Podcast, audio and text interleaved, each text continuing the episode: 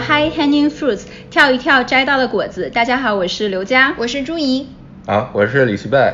嗯，所以坐在我们身边的这一位同学是李希贝。今天我们想邀请他来聊一聊，在世纪的尽头跑马拉松是怎样一种体会。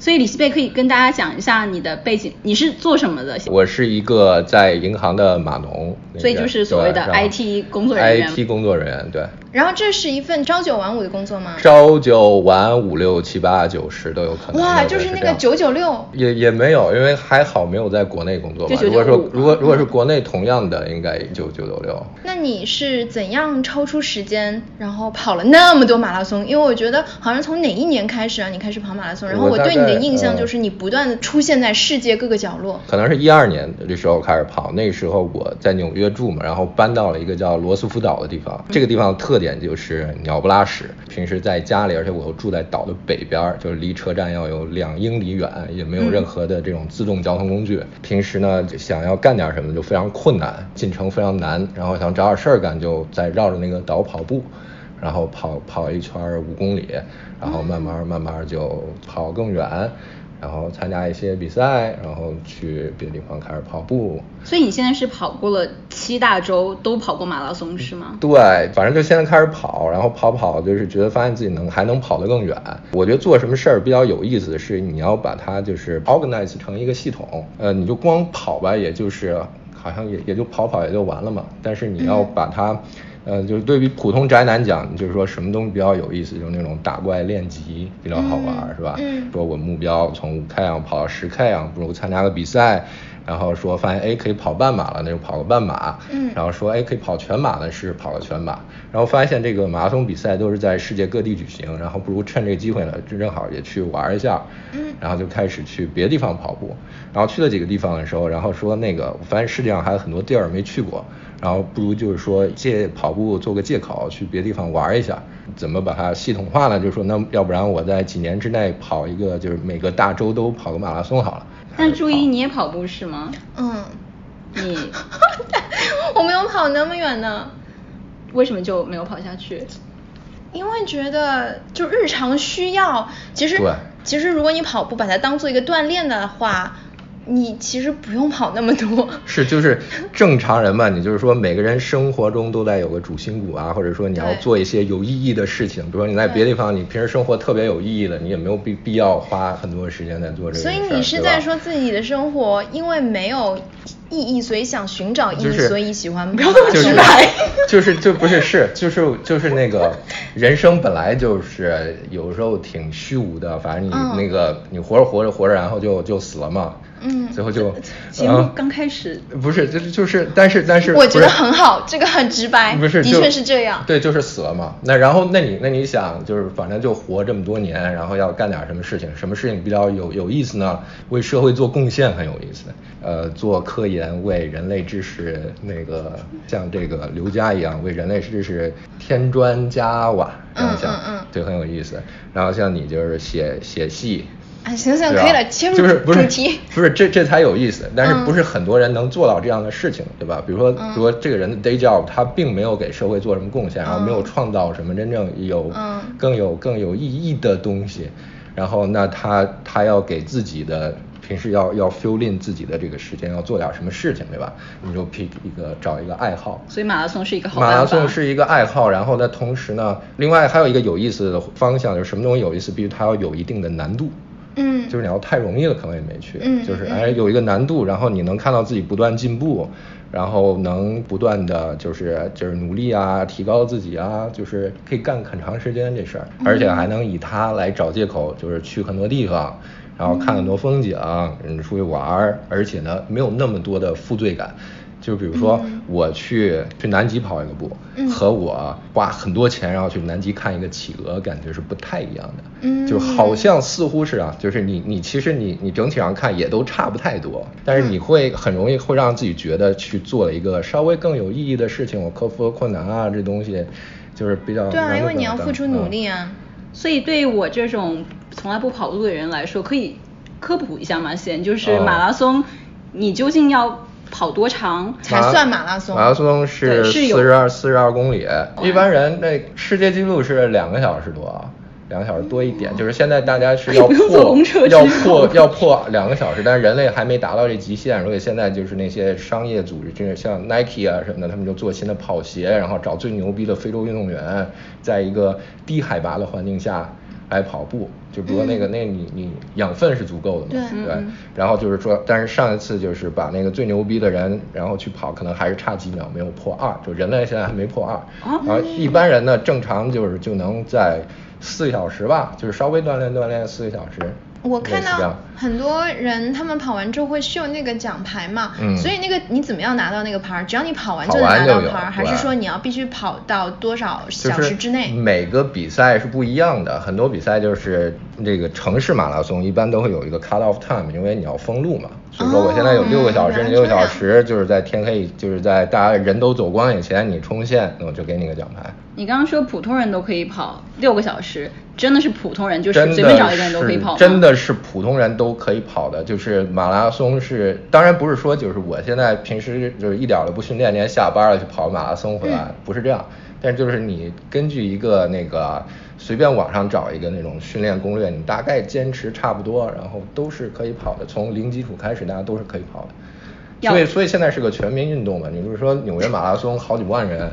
然后中国天天各个地方都是马拉松，然后你周围多少朋友跑？所以其实这个之所以各地现在都是马拉松，是因为可以带动旅游吗？也是一个带动旅游吧，对吧？是个商业机会嘛，肯定是。然后城市城市可能，比如说市政府会愿意来作为一个马拉松这个赛事城市的名片，找一堆人进来，然后带动旅游业。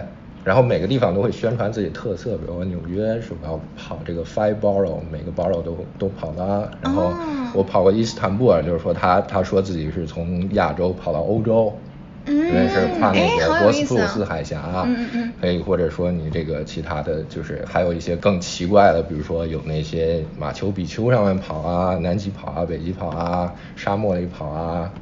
珠峰大本营跑啊，什么就是就是你能想象的，然后就是就是其实是一个是个旅游项目，就有一些是意义 不一样，然后有一些其实它的地形和天气又是给你不同的体验。对对，跑步都是要你你自己要交钱，然后要去要 travel 过去。哎，要交多少钱啊？一般来说。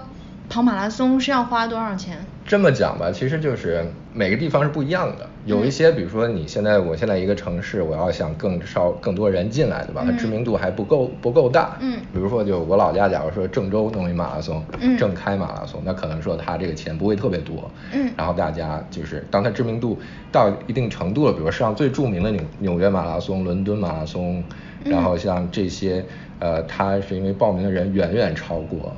就是他能他能接受，而且他要封路，就是成本也更高。对对，他会收一部分的钱。是多少？呃，像纽约可能是几百块钱，然后但是几百美金，两百美金吧，两百多美金，我大概忘了具体数字了。但是呢，很多马拉松很多还有慈善名额，就是说你要为一个慈善组织捐款多少，是通过一个这件事情，比如说像纽约应该是四千美金。嗯。然后，但我觉得经济效益应该不是，就是说这个入入场费，是你过来以后，然后住在这儿，然后又在城市玩啊，对，奥运就是对对对。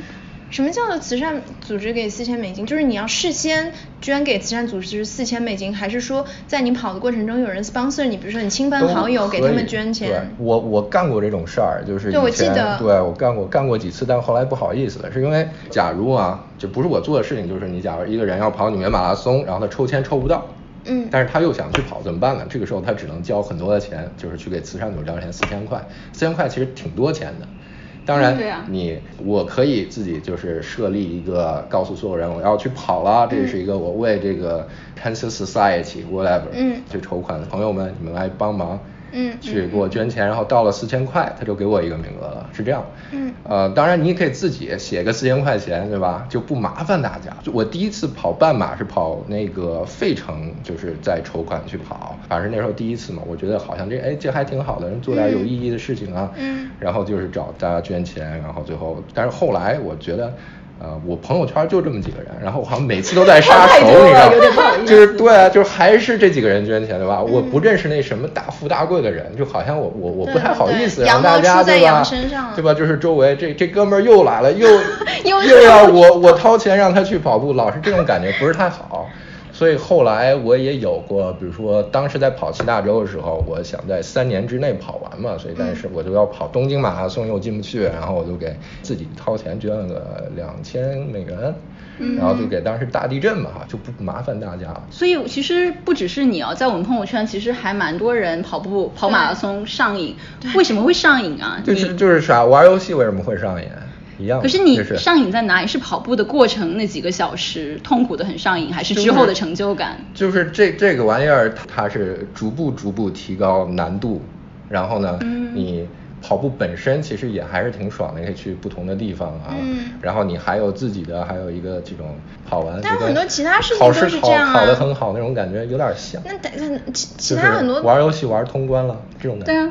就是其他，我觉得任何运动其实都是有这样的你说的这一套嘛，就提高难度啊，然后也不这个其实门槛很低，这是一个全民健身运动，对吧？真的吗？就是这个这是一个运动以完成作为目标，而不是以取得前几名作为目标的。而且所谓的门槛就是说，其实年龄都不限，因为我之前看过一个 TED 演讲，说人类天生会跑步，就是你从十六岁开始跑，然后你大概达到。到巅峰是在二十几岁吧，但是你又回到你一开始的水平，不是说再过同样的这么几年，而是你要到六十几岁才能回到你原来同样的水平。就是其实你老年啊什么的，只要你一直训练，都是可以达到那个很好的水平的。我跑那个南极北极就见了很多，就不是很多，见过一些老头老太太，有八十岁还跑的，就很厉害，非常厉害。对，所以可以给我们讲一下南极、北极，因为听听上去去到南极、北极都已经是一个很挑战。就是我不是跑那个七大洲嘛，就当时，然后你是那时候已经定了一个目标，说对，都跑了几个州，就顺便跑完了吧？忘了，好像是，就是我我我工作性质嘛，就是经常要呃写一些那种脚本，然后就啪在电脑上让它跑一下，嗯，然后这时候就要等很长时间，我动不了干什么，然后我就乱上网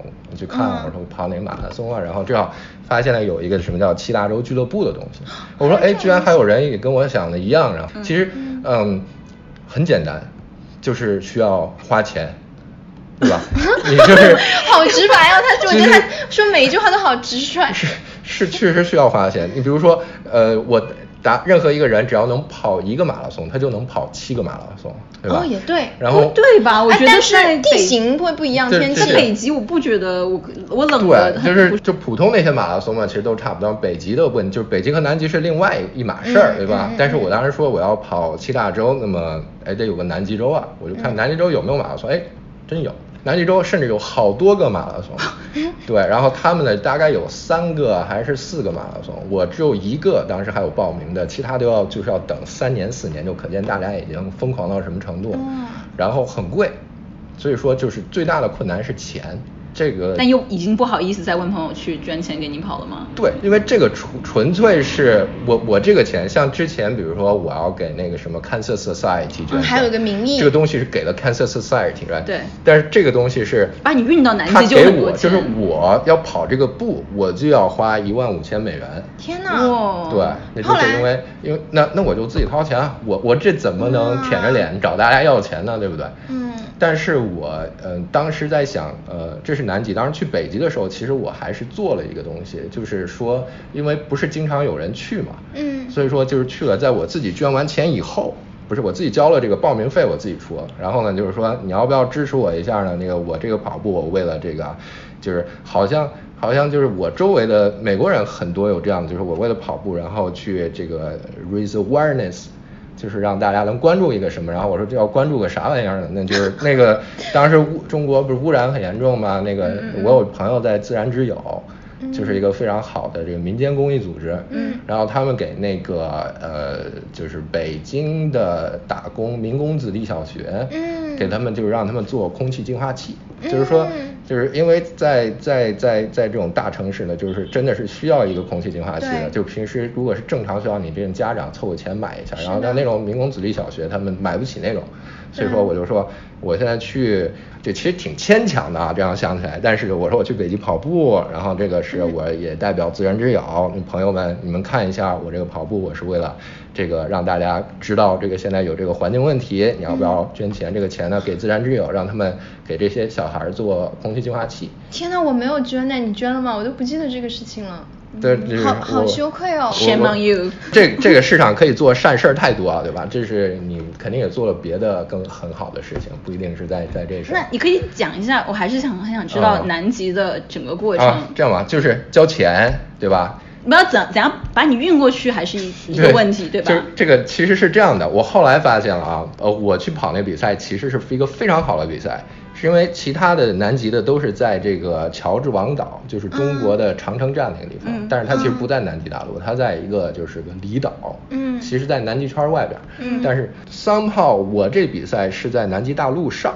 嗯。然后它是一个在就是一个商业的科考站，叫 Union Glacier 联合冰川。嗯，先飞到智利的南端蓬塔阿里纳斯，然后再坐一个俄罗斯的那种什么哎忘了那那玩意儿叫那飞机叫什么，反正就是。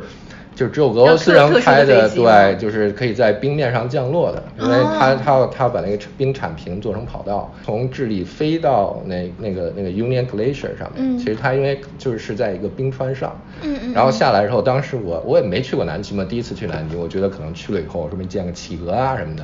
结果去了以后，发现连植物都没有。他们说我们这儿有个圣诞树，拿了几个纸板涂成绿的，然后插在门口。哇所以说就是有点心酸但是那个地方确实非常牛逼，是因为你可以看到，反正就白茫茫一片，然后那边有山，嗯然后一群人在这边孤零零的在一个这个。有多少人一起跑啊？我们大概有五十多个。哦，那相比于其他地方的马拉松比赛，人少这这少很多吧，因为这个你要交钱，对吧？啊首先这个门槛已对，就是不是说你要跑多快才能进入，就是说我达到一定水平，然后这个就是说要花个钱，有这个时间去。然后那个是多长啊？那就是四十二公里，就我去了以后发现，哎，那边人还都挺有意思。然后我发现我是这里边人最穷的那个人，其他人都是你可以想象一下，大家就是嗯会去南极的，比如说会攀登珠峰的，嗯会去做这些所以。王石在那边吗？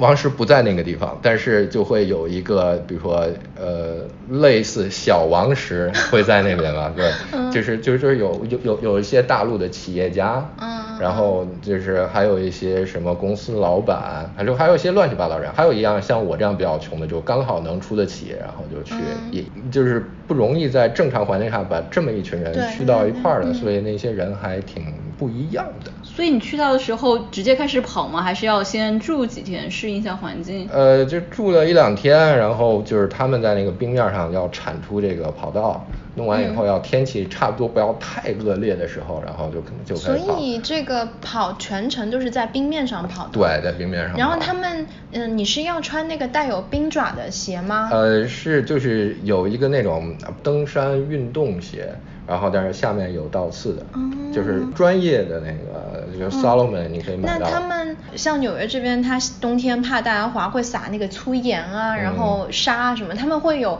处理这个东西吗？啊还是就是完全就就自然？铲一下，然后后来南极其实还好，就是比北极比较恶心，因为其实两个很像，对啊都是要都要你要飞过去，但是南极是大概它是一圈儿是一个半马，跑两圈儿跑完，然后中间每隔十公里有有一个小站，然后站上给你弄一点儿一圈儿半马，南极这么小啊？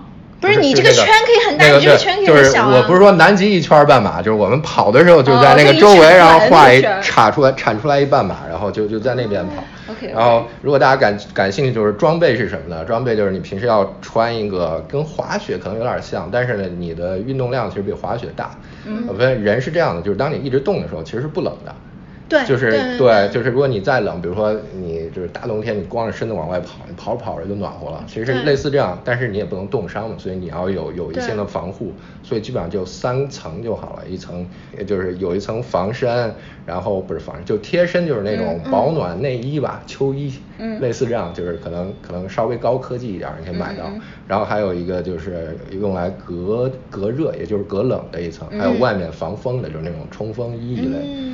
嗯哦，然后所以也不用穿的跟熊一样。就是你要穿的熊一样的，你就会出汗。问题是什么？其实这样你要不停的管理自己的这个出汗这件事情。嗯因为是什么？因为你要是你自己身体很热的时候，没有什么问题啊。但是你要慢下来的时候，这个时候你就开始冷，汗就翻就变成一个非常恐怖的事情，它就会开始结冰，你反而会更冷。所以说当时我那个透气不是很好，比如说我跑到十公里的时候，我那个衣服就成盔甲一样，天呐就是这样咔，你中来还把那个敲碎，然后怎么办要停下来对，它可以让你让让你解决一下问题，对。反哦正南极是其实也没那么冷，就是，嗯，我们十一月去的吧，然后也就零下二十度，那你零下二十度，你说纽约冬天，中国北方冬天也差不多这么冷。它中间，比如说你跑了想上厕所，然后就就地解决吗？呃，会对，就是它它有一些就是那个自己搭出来的一个小厕所在那个小站旁边但是也没有取暖的系统。就是没有取暖系统，但是你跑一圈可以回大本营。会动起来吗？什么？我我没有听错啊。反正就是人的各个地方都有可能会被冻起来。哦，真的哦。对的，但是只要你能，其实是什么？我我发现当时给自己感觉就是，如果到那个站，我本来我跑的时候其实不冷，我停下来，嗯他说喝热水能暖一下，但我喝热水的时候就开始冷，因为我没有在动。哇，是那么快哦。就是对，但是其实那个热水的那个给我的温度还不如我自己跑跑的时候所以我停下来喝热热水反而会更冷。嗯然后这是南极，北极就是稍微比这个更粗糙一点。南极的那个可好，那个那个站是美国人管的，北极是、北极的问题是什么？北极是它是它是海，嗯对吧？南极是大陆，它可以有一个常年的站在那边。嗯北极是每年那什么又化了，然后又结上了，所以就到每年春分的时候，有俄罗斯人，他们有这也都是商业行为，在那边嗯建一个、建一个临时站点，是他们用那种运输机空投下一堆人。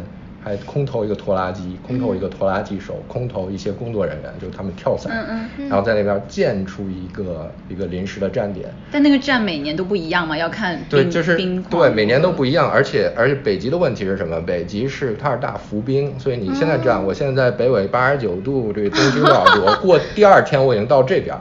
就比如说我今天朝着南走，我能到加拿大；过两天我朝南走就到俄罗斯了，是它是在飘的，但是它就是在八十九度那附近。嗯然后它就很粗糙嘛，因为是每年是一个 pop up shop。对，pop up shop 就是大概就跟那个登山季一样，你你知道最近不是嗯大家看珠峰说那个排队，是因为为什么？它那个每年窗口就那么大，嗯就那么几周嘛。北极也是，就是每年适合大家往那边去的，嗯也就那个一个月时间，嗯所以就是除了我们这些人是去跑步的，还有一些人是就是要那个叫 ski last degree，啥？就就是那个叫什么 cross country skiing，哦他们就是自己驮着东西，然后从把他们扔到八十九度，然后我我我一直滑滑滑滑到北极点，或者从北极圈开始滑，就是，嗯，所以但他们那个站点就是就相当于他们的中继站，相当于一个大本营。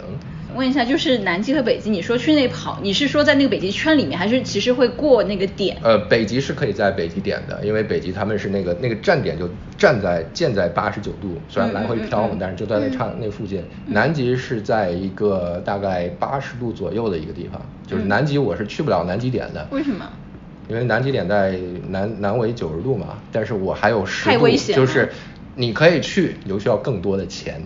哦啊、就是说，比如我看说大家大家都都到这儿能干什么了？说有人哎，这怎么我们来南极？我说看企鹅啊，企鹅在哪儿？企鹅说你可以看，你可以包一个飞机，然后这个飞机要三万美元，然后你要去看。然后南极点也是这样，像我比较穷嘛，就是相对就是我掏这钱我就没什么存款了，对吧？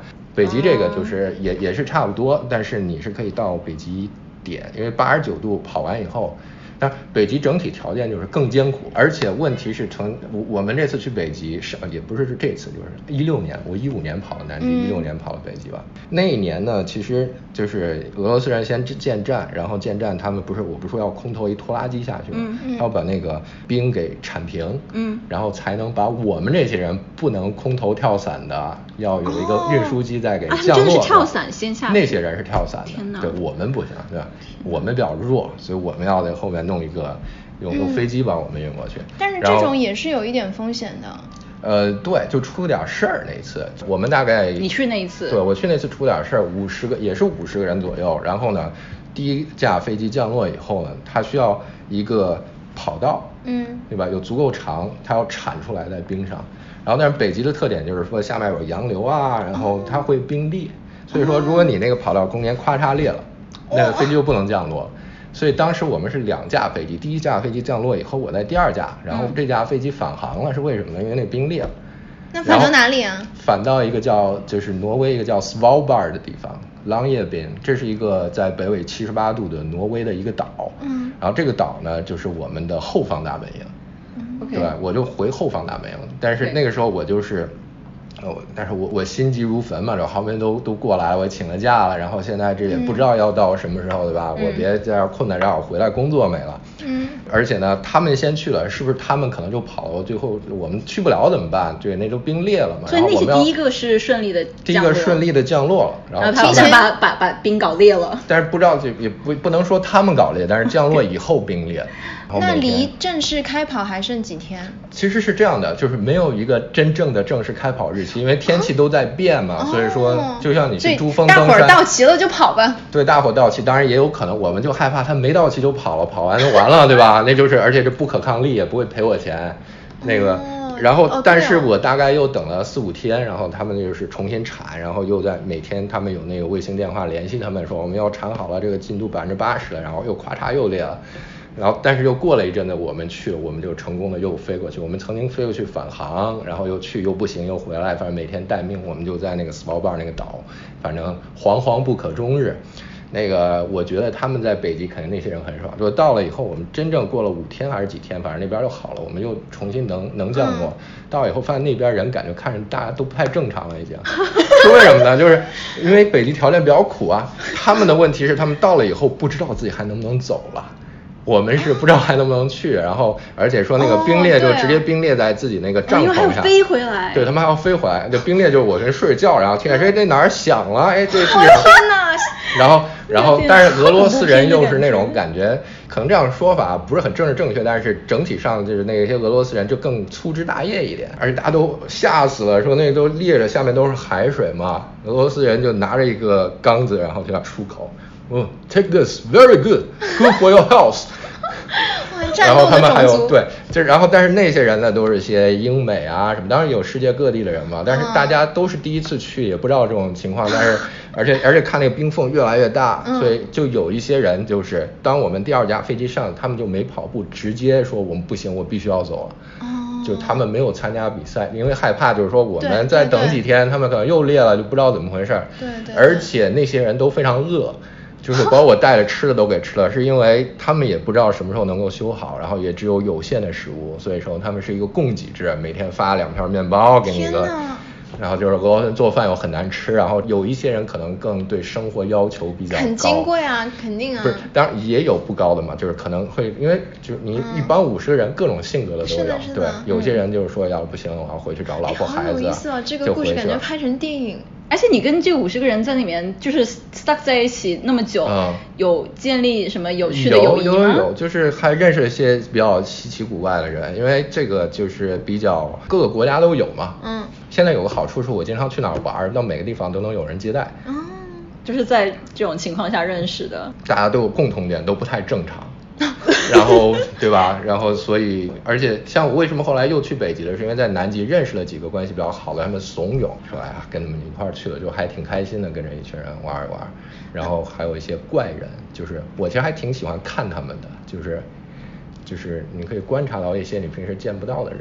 比如呢？比如有我，因为在像咱们在美国挺长时间的，然后我也不知道中国的企业家是什么样子的，对吧？我可以看到中国企业家，可能都这就还挺好的，但是有嗯有一些他们与众不同的地方，比如有人是去南极的，他带着一个专业摄影师跟着他，哦然后还有卫星电话发微博，然后但是但是我觉得能够做到这一地步，就是还是就是还挺崇敬的。虽然你你可能有时候听起来像讽刺，其实也也也不一定是。然后还有一些什么，就是每个国家的比较奇怪的哦，我还看到建了一个邪教组织。啊，是这样的，就是在南极的时候，有四个美国人，他们从来不跟别人说话。但是呢，我们南极是后来是跟北极其实和故事很像，是后来天气不好，然后大家跑完了以后走不了。嗯嗯所以那时候没也没网嘛，也什么东西就是，但是条件更好一点，每天自助有有有人做饭啊，吃的还不错。你就是但是没事儿干，嗯所以大家就在一个公共帐篷里，就是玩游戏，玩那些嗯就是 puzzle game，嗯就是比如说说那个中国的首都是哪儿啊？每个人写嗯北京，嗯然后那人写上海就错了，大家记分，然后输了什么，嗯做一些惩罚，但是就强行分组，我就跟那四个美国人分到一组了，嗯然后我才跟他们聊，原来他们是什么？他们是来自一个组织的，这个组织叫 The Society，哇，The Society，对，就我觉我觉得得这个名字就很，就是感觉好像是很屌的样子嘛。啊我就说，我说你们这是什么？我说他们说我们是个 cult，我说我你们自己都说自己是 cult，很少有人 count 会自称是 count。对，我就说我也很奇怪嘛。然后我说这到底什么玩意儿？然后他说我们这个是全世界有一百个人。然后呢，就是你可以去申请，但是呢，就是我们这个成员要面试你，你必须要是在你这个行业最顶尖的人。嗯然后我说这是这是干啥的？就是每年他们组织活动哦，而且要求必须是男的，不能是女的。哦，好遗憾哦，我没有办法参加。你马上就知道为什么我们是顶尖的。你马上就知道为什么了，因为后来就是呃我就听他们讲，我说这啥玩意儿，我没听，而且我当时也不能 Google，没 Internet 在那边，对吧？我就听他们说，然后说你也可以申请，然后有面试，每年我们都在每个月要交几千块钱的会费，我操，听上去根本就不像邪教，听上去像个诈骗。那邪教也就是很多邪教也是诈骗组织嘛，但是他们是呃每年有一个活动，比如说大家去一个岛，然后大家聚在一起开个会，然后一群人做一些非常 awesome 的事情，听起来非常美国吧，然后去说他们说给自己身体 plan 一个什么芯片，嗯。然后说一起去北朝鲜旅游，但是对他们来讲，可能中国人很容易去啊，对美国人来讲就是我听不懂他的终极目标是什么？终极目标是，就是把这个最牛逼的人聚在一起，让大家产生火花，然后让促使大家的不是他妈事兄弟会吗？事业和他们认为人生有三大支柱，一个是事业，一个是爱，呃就是女人，因为这是个男人的会，嗯和家庭。啊？就感情和家庭好大概分开，我我忘了，大概是个这个，就是，然后我回来开始搜，我发现这个组织是谁，这个老大叫 Neil Strauss，他是谁呢？他是 The Game 的作者，现在国内非常大家人人喊打的那个 PUA Pick Up Artist，、哦然后他是就是 They 泡 Pick Up Artist，就是他是他写的那个 The Game 就是最初把这个他这这个这本书非常好，我觉得我建议大家都要可以去读一下，对可以了解一下就是这个系统他如何打入了一个 pick up artist 的组织，而且变成了历史上最伟大的 pick up artist 的一个心路历程，然后来讲这本书，然后这是掀起了后来大家所有的这些东西的最就是最最起始的那个人。嗯，跟大家就是呃说一下，pick up artist，如果有人不知道的话，就是泡妹的对把泡妹达把妹达人。对对对，这个跟普通追求女生还不一样，它不是真的是有情感啊什么，它就是技巧性怎样操控一个女性的心理还在催。眠，有的时候就是要要你喜欢他，你也不能就是说我真的很喜欢他，要给他一些负面的信息，然后就是在玩弄嘛。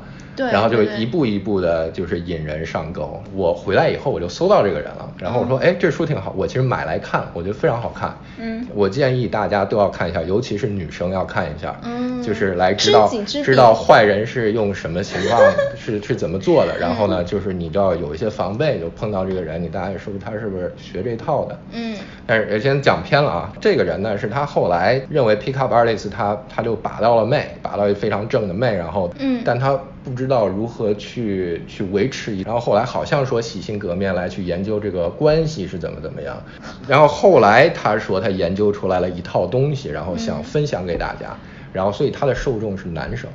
但然后是他他就创造了这个组织，收会但。是我觉得如果是关于关系的话，情感啊，relationship 啊，为什么只是针对男生呢？我觉得这个也很奇怪、啊。我没有打入这个组织，所以我不知道他们到底是什么。但是我碰到了这么几个人，然后所以他们去南极跑步是他们认为这是一件非常 awesome awesome 的事事情就是他们是一个 sub group 的组织的一个活动，说嗨，这个几个哥们儿，我们一起来听上去南极跑步。就真的像美国这边大学男生的兄弟会啊，就有点像兄弟会的延伸了，但也就是做一些 awesome 的事情，很 broy 的事情啊。但是我也不知道他们具体，就是我是我看了他们那个 promotional video 来讲他们自己到底什么事，我就碰看到我在南极见到那哥们儿，然后我 LinkedIn 搜一下，他也是某大公司的一个什么高层这种。这些人，我我不一定觉得他们一定都是坏人吧，嗯但是就是正常情况下，我们这个我就是回到回到题目是我们在南极能碰到一些这种这种比赛能碰到一些这个乱七八糟的人，这些人接触不到，对吧？嗯，然后还有一些什么，还有老头跑步，八十岁在北极见到了一个这个一个法国人，然后他还能所以男男性跑的比较多吗？女的也有，然后还女的也不少。在大家普通人跑个步就是想要强身健体嘛，嗯但是马拉松是不是会给身体带来一些副作用？就是比如经常听到膝盖受伤啊，然后恢复，对是不是？尤其又是在极限的情况下反正，嗯反正是这样的，就是你什么东西就是太过度了，肯定都不是很好嘛。就是你要循序渐进，我不是说大家今天下班我去跑步，你肯定受伤。但是你你长期的缓慢上量，然后去练习去做科学训练，比如说你有你有劳逸结合，你有休息，并不是说我一定每天都练上量才可以，就是所以是有办法健康不受伤的跑马拉松对，是有健康不受伤的跑马拉松的办法，然后但是其实都是因人而异的，并没有一个完完全全的，因为每个人的身体结构都会不太一样，比如说你跑步姿势也不太一样，你有可能会是这个地方容易受伤，那个人那样会受伤，嗯然后你要选择合合适的跑鞋和你平时的训练计划那啊。找找老师吗？不用，现在网上有那么多攻略，随便找一个其实都差不多，就是每个就有不同的，你知道，像不同的派别，有人说应该这样，有人说应该那样，但是你看只要不是太疯狂的，一般坚持下来其实都还是差不多。所以像朱一和我这样的，要跑多久可以开始跑马拉松？可以，就是你们现在的就是最远能跑多久？没没跑过，我跑过一 mile 我我我大概一点五公里吧。跑对你跑注意跑的的比较多。对啊对啊，但是我我喜欢在城市里跑，然后一跑嗯大概三到五公里吧。对，三到五公里的话，你如果想跑一个半马，你就可以找一个二十周的计划。半马是多少啊？二十。半马是二十一公里，嗯所以你就可以找一个二十周的计计划，循序渐进。比如说今天跑三公里，休息一天，第二天跑四公里，休息一天，周末跑一个稍微长一点。你不用那个速度不一定那么快，哪怕走完，但是慢慢慢慢，你就是不断进步，让身体 build up 到那个可以跑的。你在跑步的时候想什么？你不会觉得很无聊吗？对你跑个三四个小时，我无法忍受哎。你是在放空样就是还是在想事情呃就是在呃不一样吧，看什么样的比赛了。就是如果我这个比赛我非常那个很随意的跑一下，比如说去年纽约马拉不是去年还是两年前，反正我跑纽约马拉松是穿成那个 Mario Luigi 的衣服，然后随便在街上跑。马肉驴地是啥？超级玛丽和那个哦就是红的和绿的，我穿绿的，绿的是个子高的。然后我另外那个朋友穿着红颜色，我们去慢慢跑，就很就是很悠闲，像逛街一样的，但是对，但是也跑，那就很轻松很舒服。嗯但是如果我要冲成绩的话，那就是非常痛苦，然后还要看，嗯，如果你要是真正要冲成绩，我心里一般在骂娘。骂三个小时。对，就是不停的，因为很就是真的是不是你具体在骂谁呢？肯定也不是骂你自己的娘，你是有一个目标在骂，还是说就是我没有在在具体的骂某一个人，对吧？但是你可以去骂一句，你明白这个意思吧？就是就真的很痛苦就是撒向一个广大的世界骂那么一句。那在整个马拉松跑步的过程，哪一段最痛苦？第一迈、第二迈、第三迈、就是最后一迈。我们要看什么样的比赛，每个比赛不一样。如果我们讲一个城市马拉松，嗯嗯那你就是首先看多拼了，对吧？我可以慢慢跑，然后但是我正常的跑呢，肯定是越往后越痛苦。哦，对它会有一一轮一轮吗？就是痛苦了，过一会儿哎不痛苦了，痛苦了，过一会儿又不痛苦了，有那个极，限。对因为人的身体其实就是非常奇怪的，有的时候，但是不存在这种，我觉得我从来没发生过，就是我从跑普通五 K，甚至我跑一百 K，我都没有发生过，就是说这时候就要死了，然后但是猛冲着，然后冲破极限，哎，新的天地你们从来没有发现，你没有吗？我有啊，我我是觉得我跑到一二迈的时候是很痛苦的，到了三三之后开始就轻松了。那我觉得可能是就是初学者的一个 阶段，不是，但是对，就是说你到时候身体没力了，应该差不多是没力了。什么能恢复？你休息可以恢复，拉伸可以恢复，补充能量可以恢复。就继续爬下去是没用的没有说就是我已经不行了，我要马上要昏倒了，然后我再继续冲又突然好了，好像没有。嗯你练习的时候是自己一个人练习吗？还是会跟朋友一起跑？以前有一朋友可以就是一起跟着在中央公园周末的时候我们一起跑，然后就有人有人会跑是我们的另外一个朋友，就是有的时候就周末一般大家会放一个慢速长距离，那可能就是说你有个人或者你你自己跑的时候，你可能听个 podcast，比如说大家听这个节目，我们在录这个节目，然后或者是那个跟你认识人出来聊聊天啊，然后也就是也也所以跑步对你来说并不是一个，比如说心灵上的 meditation 的这个感觉，嗯就是肢体上的一个。呃，没没到这个地步，但是跑，比如跑越野比赛啊，或者说真的长距离的，或者去南极、去北极，后来我去撒哈拉跑的时候，这个就比较，这这个感觉是很不一样，所以后来我就不跑城市马拉松，因为那个环境就非常非常好像挺牛逼的，然后跟你平时日常环境不太一样，然后你又在身体非常痛苦的这种、嗯。这种极限，就会容易这种环境下，大家各种条件综合起来，你会产生一些平时不容易产生的感觉和经验和体验。什么样的感觉？嗯，就比如说在南极的时候，比如说你在前面看就一片白，然后因为只有五十个人嘛，跑一会儿就散了，我前面也看不见人，后面看不见人，然后这个这个眼镜也都被蒙的，就是你知道那种滑雪眼镜，然后你对有稍微就可能起点雾啊什么的，然后就觉得好像是好像可以一直跑下去一样，就是。啊就天地悠悠，就是你一个人小点在那儿。类类似那种感觉，就是说正常人就是从人类这么多年几千年看到伟大壮观的景象的时候产生的那种。那种非无自己渺小的感觉对自己渺小，然后说这个世界多么伟大的这种感觉，对吧？然后你会非常之爽，而且你身体疲惫到一定程度的话，就会更放松你平时的那种呃日常生活中那种警惕感，就会更容易接受你的感觉。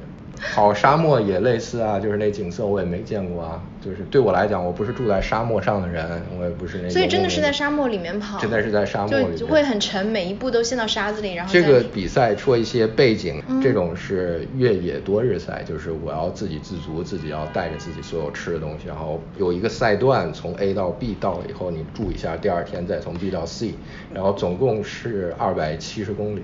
在哦，所以就是马拉松的五倍长。就马拉松的五倍长，对，就是就是长跑了，就是其实我觉得马拉松超级这个马拉松对对，他们叫超级马拉松，就是马拉松它只是说正好是有一个奥运比赛项目，为了它跟那个古希腊的一个这个这个历史事件传说也好，历史事件也好结合起来，我说跑四十公里、四十二公里，所以他现在就是把所有比马拉松更长的都叫超级马拉松。所以要挑战自己，一一方面可以是跑同样的距离，但是更快，或者像你这样，对对对可以不停的无限加长，最后绕地球跑一圈儿那没样。没那下次就从中国到美国来，就不用坐飞机了嘛那一路上跑过来。